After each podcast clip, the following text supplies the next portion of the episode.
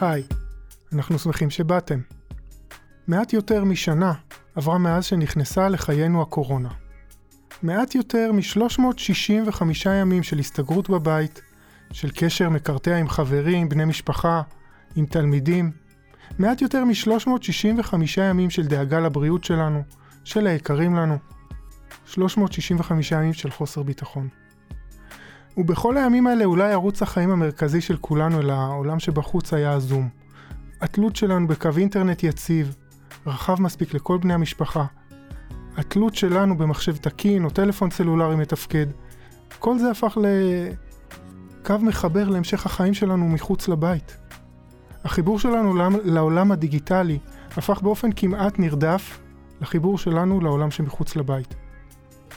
בשני הפרקים הקרובים אנחנו ניכנס למצב למידה על הפער הדיגיטלי, באופן כללי, ובמיוחד על הפער בין החברה היהודית לחברה הערבית, בימי קורונה וריחוק חברתי במיוחד עוד יותר.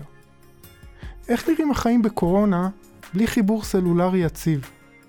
מה המשמעות של נגישות או אוריינות נמוכה לכל התשתיות הדיגיטליות בשגרה, ובמיוחד בימי חירום ומגפה? מוכנים? בואו נתחיל. מצב למידה, הפודקאסט של מכון מופת. היי, אז אני דוקטור אסף שטיין, והיום אני אדבר עם אה, דוקטור המה אבו קישק. שלום. היי, שלום דוקטור אסף. אה, את מרצה וחברת סגל בכירה במכללה לתקשורת, אה, המכללה האקדמית ספיר, נכון? נכון. ודוקטור יונתן מנדלס, אני התאפקתי לא להגיד היי יונתן, פשוט. כי אנחנו עובדים ביחד, חדר ליד חדר, נכון. אתה מנהל הידע במו"פ קהילות מקצועיות לומדות במכון מופת. נכון מאוד, שלום. ושניכם כתבתם, אה, אתם חוקרים ביחד, וכתבתם גם דוח שנדבר עליו בחלק השני, על uh, נגישות uh, בקרב החברה הבדואית של סטודנטים, אבל אתם חוקרים ותיקים, כעשר שנים, פלוס מינוס, של פער דיגיטלי בחברה הערבית. יונתן, אני חייב לשאול אותך קודם, ירושלמי, אסלי, born and raised כזה, איך אתה מגיע לחקור פער דיגיטלי מילא, אבל בחברה הערבית דווקא? אז יש לזה כל מיני סיבות. אה, אני תמיד התעניינתי בחינוך ותמיד עסקתי בחינוך, כמעט תמיד, ולפני כשמונה או תשע שנים עבדתי כמנחה פדגוגי בעמותת תפוח, וליוויתי מורים בכל מיני מקומות בארץ בשינוי דרכי הוראה, באיך להשתמש, בין היתר לימדתי איך להשתמש בטכנולוגיה בכיתה. אחת מהעבודות שנתנו לי שם, שלחו אותי לעיר ערבית די גדולה בצפון, ללמד מורים בתיכון איך להשתמש בטכנולוגיה בשיעורים שלהם. עכשיו, שם הייתה בעיה. תחזיר אותי רגע, שנת 2010, יש 2012? פייסבוק. 2012? יש פייסבוק. יש פייסבוק, יש גוגל, סלולרי, יש סלולרי, מתחיל, לא, הדור הסלולר כבר די היו, טלפונים סלולריים היו, גם טלפונים חכמים היו. אוקיי. Uh, ובמקומות אחרים בארץ כבר הכניסו מחשבים ניידים וטאבלטים לכל מיני בתי ספר, אבל ספציפית בבית הספר ההוא היו מעט מאוד מחשבים. לא הייתה רשת אה, אינטרנט אלחוטית, המורים לא ידעו כמעט בכלל להשתמש בטכנולוגיה. לא היה חדר מחשבים? היה חדר מחשבים אחד עם מחשבים מאוד מיושנים. גם, וכמעט, אל תגיד לי קומודור. לא קומודור, אבל... אבל uh, קרוב לזה. בני עשר לפחות, אם לא יותר, אני לא בדקתי, אבל זה היה, היו מחשבים די ותיקים, ובכלל השימוש בטכנולוגיה היה מינורי, אז איך לא מלמדים מורים להשתמש בטכנו-פדגוגיה? ב... זאת הייתה הבעיה, וזה היה די בתיאוריה, מה שהלך שם.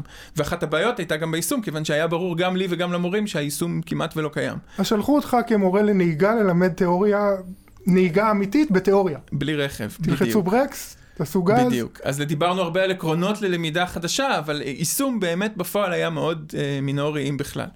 וזה גרם לי לחשוב הרבה מאוד על ההבדלים בין מי שיש לו את הכלים האלו, למי שאין לו. את הכלים, את הגישה אליהם, את הידע של איך להשתמש בהם. אה, ובאמת אחר כך, כשהתחלתי את הדוקטורט שלי, שנה, שנתיים אחר כך, הדבר הזה עוד ישב לי בראש והעסיק אותי. ובין היתר חקרתי בדוקטורט את אה, צורכי התקשורת של אה, אוכלוסיות מוחלשות בכלל, ובפרט של מורים ערבים. Mm-hmm. עבדתי עם מורים, וניסינו בין היתר לגשר גם על הפער הזה. הבנתי שזה גם הקשר שלך להמה? נכון. אז המה ואני עבדנו יחד בעמותת תפוח, וגם למדנו באותה מחלקה לתקשורת באוניברסיטת בן גוריון, שם הכרנו.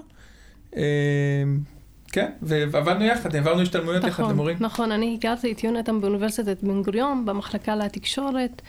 Uh, הוא היה בתחילת הדרך uh, בתואר השלישי ואני לקראת uh, סיום הדוקטורט mm-hmm. ועבדנו ביחד בעמותת תפוח כמנחים, עשינו, העברנו השתלמויות למורים, ליווי מורים בכל הנושא של טכנו-פדגוגיה, mm-hmm. שימוש בכלים דיגיטליים. על מה. היה הדוקטורט שלך? הדוקטורט אה, שלי נכתבה במחלקה לתקשורת, אה, חקרתי את תופעת אה, הבלוגים בחברה הערבית כתקשורת אלטרנטיבית. איפה היה, היו הבלוגים? בדרך כלל פותחים ב, או באתרים ערביים, כלל ערביים, כדי להתחבר עם המרחב הערבי, אה, או ב, בבלוגר, בלוגר של... בגוגל, של אה, גוגל, אוקיי, של כן, גוגל. כן, כן. שזה היה כן. הפלטפורמה המובילה, כן, והיא עוד ממשיכה כן, היום. כן. או וורדפרס גם פתחו, עצמאי. וכל, ומעט מאוד דווקא שפתחו פלט, אה, כאילו אה, בלוגים ב, בחשבונות ישראליות עם הסיומת co.il, אוקיי? וזה במטרה שהם יתחברו עם המרחב הערבי, אוקיי? אה, ומה שחקרתי בעצם, אה, עשיתי מיפוי כמותי של הבלוגים הערבים מבחינת התכנים, מבחינת המאפיינים, מבנה הבלוגים, ובנוסף ביצעתי בחינה השוואתית איכותנית בין תכני הפוסטים בבלוגים לבין מאמרי הדעה בעיתונות אה, הערבית הפופולרית. שאת, ומה מצאת בהקשר הזה? השיח הוא שונה, אוקיי? אם אנחנו לוקחים נושא למשל המלחמה בעזה, אוקיי? אה, בבלוגים מחדדים את נושא הקונפליקט, לעומת זאת בעיתונות הערבית הפופולרית, מפייסת. יותר, נכון, נכון. זה מעניין, כי אני תמיד כאילו חשבתי שאני מכיר את הבלוגוספירה, אף פעם לא חשבתי על בלוגוספירה אה, בשפה ערבית שהיא מתכתבת עם לא בהכרח הקהילה המיידית שלה, כי אם אני כותב בלוג בעברית, הקהל קוראים שלי מן הסתם המיידי הוא בישראל. ופה יש שפה שהיא, נכון, ערבית אה, היא שונה מאוד מכל מדינה למדינה, אבל ערבי- לא, ערבית ה- ספרותית היא יותר מתקשרת, הספרותית זה מחברת. אותק- נכון, נכון, היא מחברת. אה, אז ההזדמנות אה, כאילו של הבלוגרים בעצם ליצור קשר החוצה. כן, אז המטרה של הבלוג בעצם השתנה. כן. אה, להיות חלק מהמרחב, אוקיי? ב- והייתה סצנה, זאת אומרת, היו הרבה כותבים, הרי אנחנו מדברים עכשיו בנושא שלנו על פער דיגיטלי. מי האנשים האלה שכתבו בלוגים עוד ב-2010? אה, רובם היו סטודנטים וחלק גדול גם היו עיתונאים. אוקיי? ובעצם למה הם בחרו בב- בבלוגים? כדי להעלות את האג'נדה שלהם, אוקיי? כי הרי החברה הערבית בדרך כלל מיוצגת במיינסטרים באופן שלילי, או בהקשר של סטייה, טרור וכו'. כן, אבל הם, הם כן. כתבו בערבית לעולם הערבי או להצ... לקהילה שלהם, לא בעברית לקהל הישראלי, היהודי. נכון, אבל גם הייתה, בוא נגיד ככה, יש השפעה של האביב הערבי על השיח, אוקיי? ובעצם אחרי האביב הערבי החל, התחלנו לראות שיש שינוי גם יותר כותבים באנגלית, רוצים לפנות גם לאנשים קוראים מחו"ל, אוקיי? כדי אה, להעלות את הנושא, את הבעיה שלהם, את הסוגיה שלהם, למשל את הסוגיה הפלסטינית, וזה מה שעלה הכי הרבה בפוסטים כאשר ניתחתי אותם, להעלות את הסוגיה אה, הפלסטינית אה, ל- לסדר היום. בעצם, אם אני מבין נכון, אז בעצם אחד הערוצים המרכזיים זה ה... להשמיע קול. אה, בוא נגיד ככה, אני באופן כללי, כללי אני חוקרת קבוצות מוחלשות, כי אני גם באתי מחברה שהיא אה, מוחלשת, ותפקידי כחוקרת הוא להקשיב ולתת קול לקבוצות אה, מודרות או מוחלשות, ולאפשר להן להשמיע את סיפורן דרך המחקרים שאני מבצעת, ובככה אני בעצם אה, אה, מוחה נגד הסדר החברתי הקיים, מפני שקבוצות אלה לא מקבלות ביטוי, אוקיי? אז בואי נראה זה- איפה, איפה הפער הגדול, זאת אומרת, באיזה, מה זה דבר ראשון פער דיגיטלי? איך אה, התיאוריה מגדירה אותו? פער דיגיטלי בעצם זה הפער בין אלו שיש להם גישה לטכנולוגיות מידע ותקשורת, לבין אלו שאין להם. מתי התחיל המושג הזה, התובנה הזאת, שיש דבר כזה שנקרא פער דיגיטלי? כי פער בנגישות לתשתיות מים, אני מבין, אבל... אני מניח שזה יתפתח ב, אה, יותר ויותר ככל שהטכנולוגיה התקדמה. בסוף סוף שנות ה-90, תחילת שנות ה-2000, מי ההוגים המרכזיים? ההוגים, יש אין, אין סוף. אה, החוק, אחת הכותבות המרכזיות בעולם, אסתר ארגיטאי, אה, יש ונדייק, אה, בארץ חוקרים את הנושא פרופסור קרין נהון, פרופסור עמית שכטר. אבל הצמיחה של השיח המחקרי סביב זה היא בעיקר סביב שנות התשעים? שוב, זה, זה בערך, זה יד ביד עם הטכנולוגיה כשהתקדמה, כי ככל שהטכנולוגיה הפכה להיות חלק משמעותי יותר מחיינו, הלך וגדל גם העיסוק אבל זה באלו לא שאין להם מושג גישה שדיברו לטכנולוגיה. עליו נניח בשנות ה-60 וה-70, כשניל פוסטמן, החוקר תקשורת, דיבר על uh, הטלוויזיה כאיזשהו... שאלה טובה, אני לא בטוח. אנחנו רואים אותו כחוקרים, את המושג פער דיגיטלי, ככל שהתקשוב עולה. נכון. אז אנחנו ככל מדברים על פער שהשימוש דיגיטלי, בטכנולוגיה בחיים שלנו גובר, הולך ומתחדד המרחק בין אלו שעושים בשימוש לטובתם האישית לצורכיהם, לבין אלו שלא יכולים לעשות בשימוש. וגם הסיבות לכך מגוונות. אז איך הייתם מגדירים את המושג בהתחלה? אוקיי, אז אני שנייה. אה, בשנים האחרונות החדירה המסיבית של אה, האינטרנט, אוקיי, לספרות רבות של חיינו, אוקיי, היא העירה תופעה חדשה, אוקיי, שהיא נקראת הפער הדיגיטלי, ויש אנשים שקוראים לה אי השוויון הדיגיטלי, או ההדרה הדיגיטלית. ובעצם אנחנו מצביעים על אי שוויון בין יחידים או קבוצות אה, על בסיס נגישות לטכנולוגיה ולשימוש בה, אוקיי? המחקר בעצם מזהה שלוש רמות של פער. מה הן? הפער של הגישה, פער השימוש, אוקיי? ופער ההשתתפות. וזה ב... כמו פירמידה כזה, זה עולה כמו הצרכים כן. של מאסלו? כן. כן. קודם כן, כל אני כן. צריך את הגישה. נכון, בלי הראשון אין לך נכון. אפשרות בכלל נכון. להגיע לאחרים. עכשיו שאני ו- חושב על העניין הזה של הגישה, זה קצת מזכיר אה, מים אפשר להגיד, לא? גישה למים? נכון, זו תשתית בסיסית. זאת אומרת, הפער, פער הגישה מורכב בעצם מבעלות על, על מחשב או, או אמצעי קצה כלשהו שמאפשר חיבור לאינטרנט, וחיבור י- יציב שאפשר לסמוך עליו לרשת. בלי זה בכלל אין על מה לדבר על, על חיבור לדיגיטל, נכון? אם הטלפון שלי אין לו קליטה או אין לו חיבור לאינטרנט, אני לא יכול לגלוש, אני לא יכול לחפש כלום, כנ"ל במחשב שלי בבית או בחוץ. ישראל היא אחת מהמדינות, לפחות הייתה עד לפני כמה שנים, אחת מהמדינות עם אחוז החיבור לאינטרנט הכי גבוה בעולם. הנגישות בגדול קיימת כמעט גם בכל מקום. בכפר, בכפרים ערביים ובערים ערביות? לא, בוא נגיד, אה, אה, החברה הערבית סובלת אה, לאורך השנים מהזנחה ומהדרה, וגם אה, מבחינת, גם אה, רמת ההשכלה היא נמוכה, ויש עוני רב, היעדר תשתיות. אה, גישה חלקית למחשבים ורמה נמוכה של אוריינות אה, דיגיטלית. לכן בישראל קיים פער דיגיטלי יציב בין החברה שהוא קשור ל... אוכלוסייה יהודית. שהלב של הליבה שלו הוא גם קשור בגישה, זאת אומרת יש איזשהו צורך גישה דחוף. ואוריינות גם. זה, זה, אז זה יושב, לפני על- זה יושב על אנחנו כל עכשיו הרמות. בפירמידה כן, של מאסלו, כן. אנחנו ברובד הכי הכי כן. בסיסי. אז רגע, עוד לפני, לשמוע. עוד לפני שנדבר על הרמות, צריך להגיד שפער דיגיטלי נמדד בכל השלוש רמות שנדבר עליהן, אז בין החברה היהודית לחברה הערבית בישראל, הפער הזה הוא יציב והוא נוגע בכל שלושת הרמות. אה, זה לא כל כך משנה לי בסוף, אם ה- זה משנה לאותו אדם, אבל אם, אם אותו אדם אין לו גישה לאינטרנט, אז כמובן שלא יהיה לו שימוש. מצד שני, אם יש לו מחשב ואינטרנט, אבל אין לו מושג מה לעשות איתם, לא עשינו שום נכון. דבר. אז איפה- אם האוריינות כן, שלו אבל- נמוכה, הוא עדיין רחוק משמעותית מאדם שגדל עם טכנולוגיה מגיל אפס, ויודע לעשות בה שימוש אה, שוטף ותדיר. ויש פער מבחינת האנשים שמתחברים לאינטרנט. לפי נתוני הלמ"ס אנחנו רואים ש-78% מממשקי הבית היהודיים יש מנוי לאינטרנט. לעומת זאת, אה, 49% בלבד ממשקי הבית הערבים אוקיי, הם מתחברים לאינטרנט. עכשיו, כאשר אנחנו מדברים רק על חצי, הדרום... מב... רגע נעצור כן, רגע, רק חצי מבתי נכון. האב בישראל, כן. לפי הערבים. הלמ"ס, הערבים. מחוברים לאינטרנט. כן. נכון. לעומת כן. כ-70 ו... 8 70 ומשהו, 78 כמעט אחוז בחברה 80 היהודית. בחברה הישראלית. עכשיו, צריך להגיד שגם עם השנים הפער הזה נשאר קבוע, זאת אומרת, ככל שהחברה היהודית התקדמה מתחברת ועלתה, יותר? הפער הערב- החברה הערבית עלתה גם כן, אבל הפער ביניהן נשאר זהה. ועד עכשיו כמה זה עניין, הרי כשאת אומרת, שנייה, כשאת אומרת על הפער הזה, כן. אה, כשאת אומרת לי 70 ומשהו, 80 אחוז מחוברים, מבתי האב בישראל מחוברים, אה, היהודים.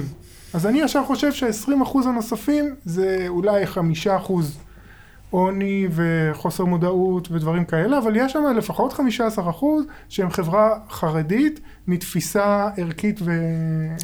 אני לא מכיר- לא יודע ותרבותית. בדיוק את אני החלוקה, אבל משער. כנראה שיש שם כאלה גם. עד, כן. כמה אנחנו יודעים אה, שהפער, מה אנחנו יודעים בכלל על הפער הזה בחברה הערבית? האם יש איזה אנטי כלפי הכבלים, כלפי התחברות ל... לא אנטי, אין אה, כאילו, אבל אין תשתיות, אוקיי? לא, אה, גם מבחינת התשתיות בערים, אה, אין פיתוח טוב בערים וביישובים הערבים. אני רוצה להגיד עוד משהו, ביישובים הבדואים, אוקיי, המוכרים, עומד שיעור בתי האב המחוברים לאינטרנט תשעה ל-34 אחוז. וזה אוקיי? בכפרים המוכרים, כן. אבל אנחנו נדבר על זה בחלק המוכרים. השני כן, של השיחה. כן, נכון. כן. מה זה עושה, יונתן, כש... כשחברה שלמה, חצי מהחברה לא מחוברת דייה, כי היום יש אינטרנט סלולרי זה נכון, לאינטרנט. אבל... איזה השלכות יש קודם לזה? כל, צריך להגיד רק דבר נוסף, יש עוד רמות שונות של, של השפעה על הפער, למשל, אולי נדבר על זה תכף, אה, הגישה של אנשים לאתרי, למידע ממשלתי ולמידע בערבית בישראל היא נמוכה יותר. אה, זה מביא לזה שבעצם ההתחברות של החברה הערבית לחברת המידע במרכאות, לאינטרנט והטכנולוגיה ולאפשרויות שהוא יכול להציע מבחינת תעסוקתית, מבחינת מידע, מבחינת חינוכית, היא נמוכה יותר. ועל כן אדם שגדל בחברה כזו, אה, והוא פחות אוריינית טכנולוגית מאשר ילד אה, בגיל זהה בחברה היהודית, יכיר פחות את האפשרויות שהוא יכול אה, למצוא, ל- ללמוד, להשיג באמצעות הטכנולוגיה והאינטרנט, מאשר ילד יהודי בן גילו, ועל כן אוטומטית כבר נוצר ביניהם פער בגישה לעבודה, ויש עוד רמות שונות של פער. גישה לחינוך ומשם לעבודה. לחינוך, אנחנו- לעבודה, לה- לה- להשכלה גבוהה, להרבה מאוד דברים. אה, אה, הדבר הזה יושב על, על, על רמות שונות של, של אי שוויון. והאי שוויון הזה אחר כך מקרין ברמות שונות של החיים. זאת אומרת, יש קשר ישיר בין פער דיגיטלי, אי שוויון דיגיטלי, לבין אה, פערים סוציו-אקונומיים. הדבר הזה משעתק את עצמו. אדם עם פערים סוציו-אקונומיים, מלכתחילה הסיכוי שלו להיות מודר טכנולוגית גדול יותר, ועל כן ילדיו שיגדלו מודרים טכנולוגית, הסיכוי שהם יש יהיו עם, מחקרים עם פערים שמראים סוציו-אקונומיים גדול יותר. שחשפנו ב- ב- חשפנו אוכלוסייה, ערים שלמות, ל- באזורים אה, חלשים, חשפנו אותם לתשתית. היה איזשהו שיפור בהשכלה?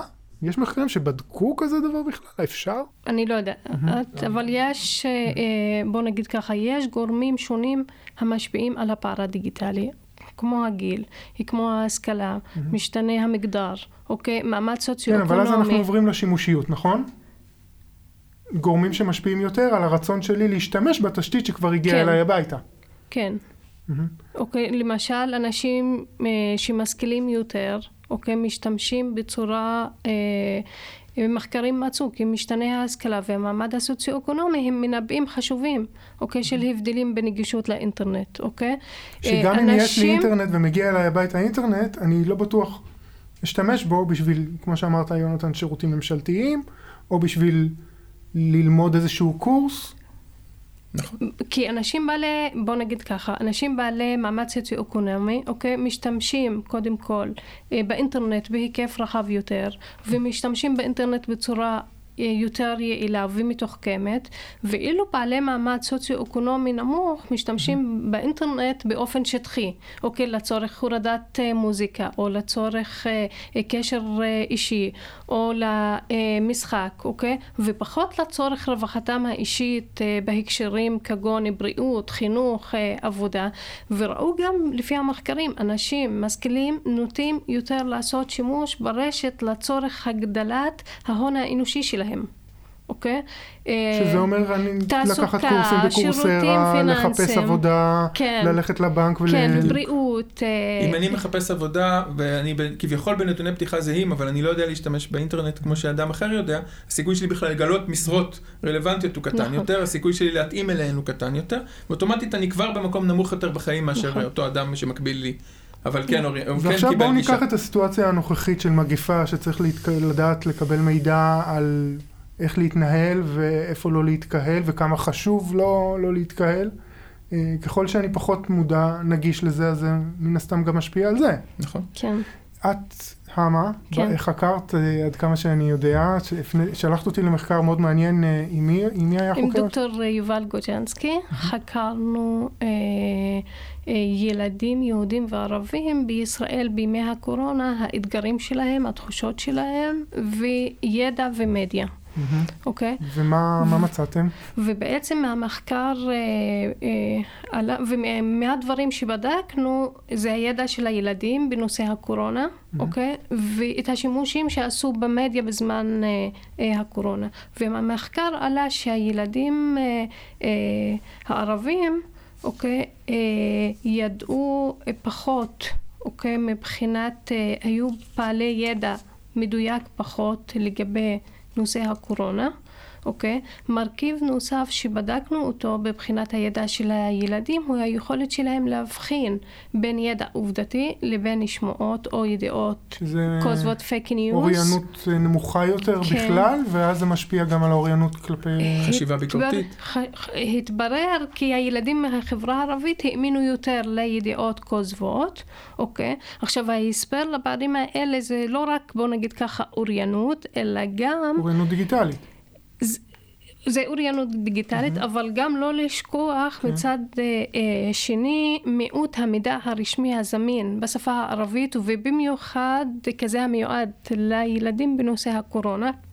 דבר שני, היעדר האמון בחברה הערבית באתרי מידע ממשלתיים. או בעיתונות ממוסדת והסתמכות יתר על מידע ברשתות החברתיות. מחקר מאוד מעניין. איך, ש...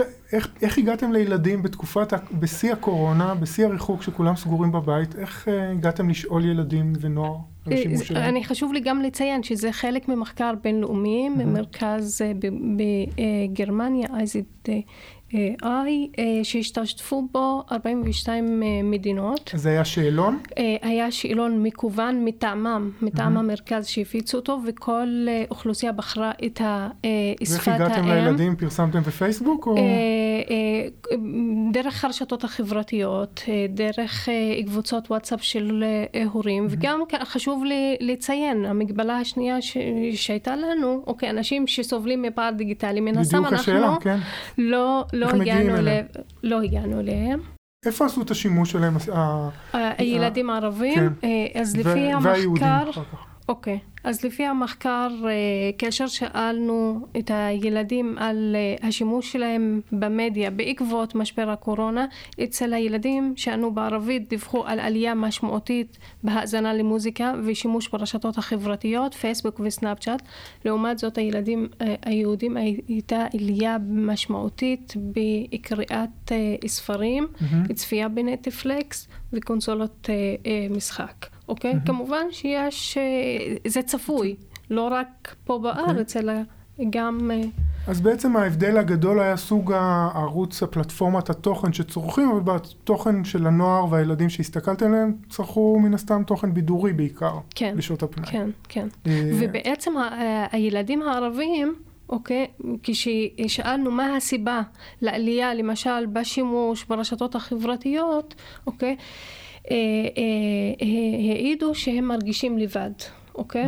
ובעצם אה, ברחו לרשתות החברתיות.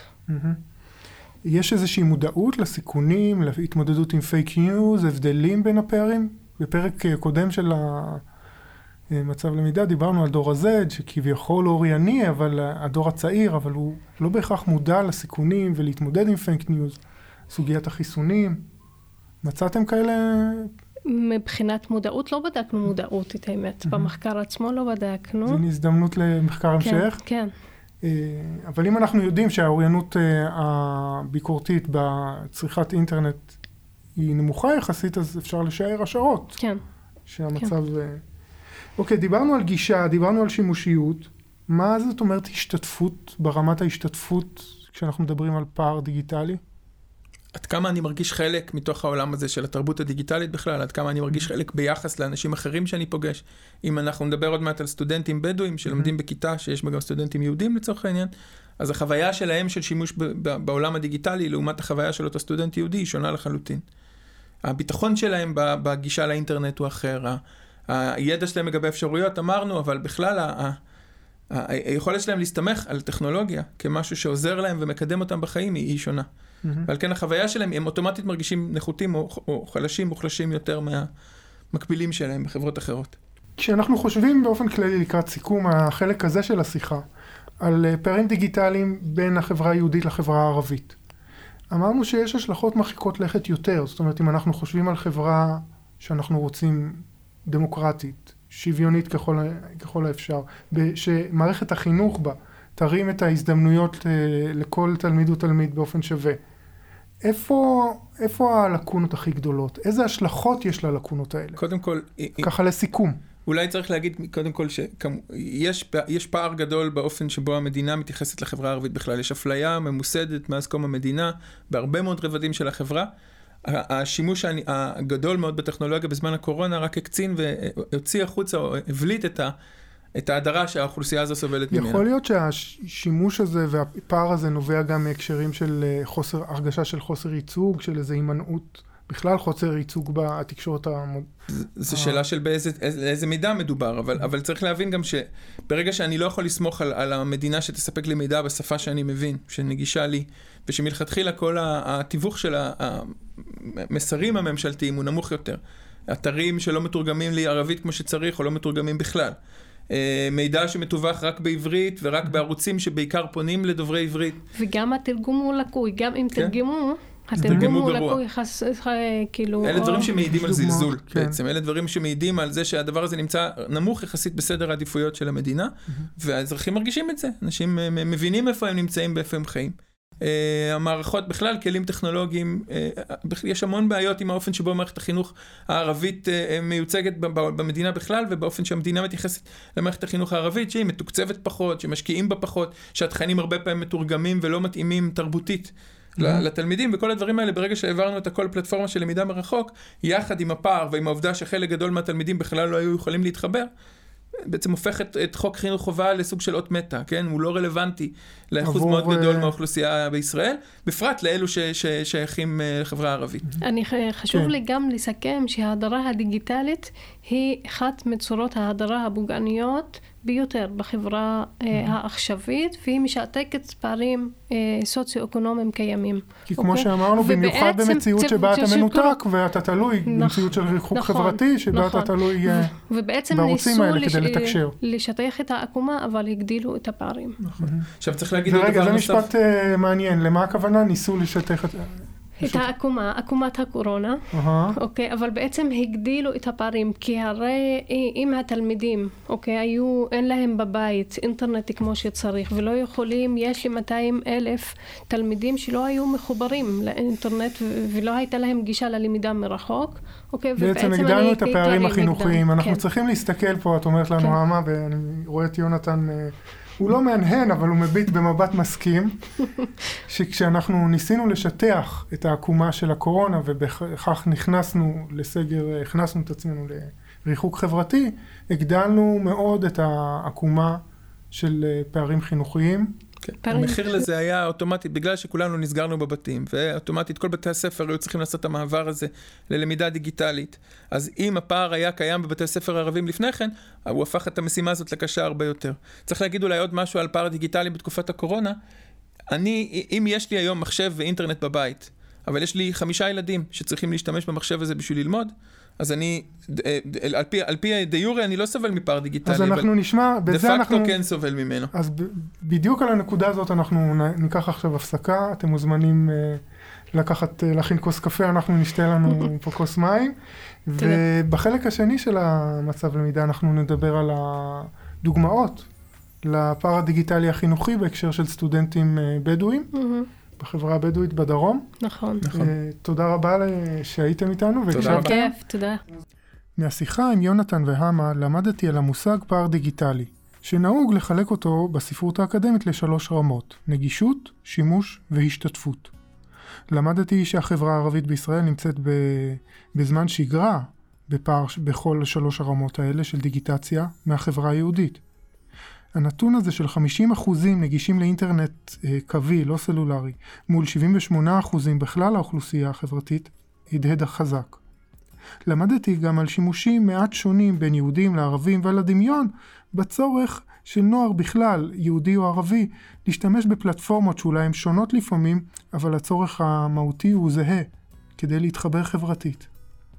המשפט המרכזי שאני לוקח מהפרק והשיחה עם אה, יונתן והמה היום הוא שיטחנו את עקומת הקורונה, אבל הגדלנו את עקומת האי שוויון בחינוך. עוד לא שמעתי על חוויות של סטודנטים בזמן הקורונה ועל זה בפ... בפרק הבא. אם אהבתם את מה ששמעתם, אתם מוזמנים להמשיך ולהקשיב לנו. חפשו מצב למידה באפליקציה מועדפת עליכם, או תגלשו לאתר מכון מופת. אני הייתי דוקטור אסף שטיין, נתראה במצב הלמידה הבא.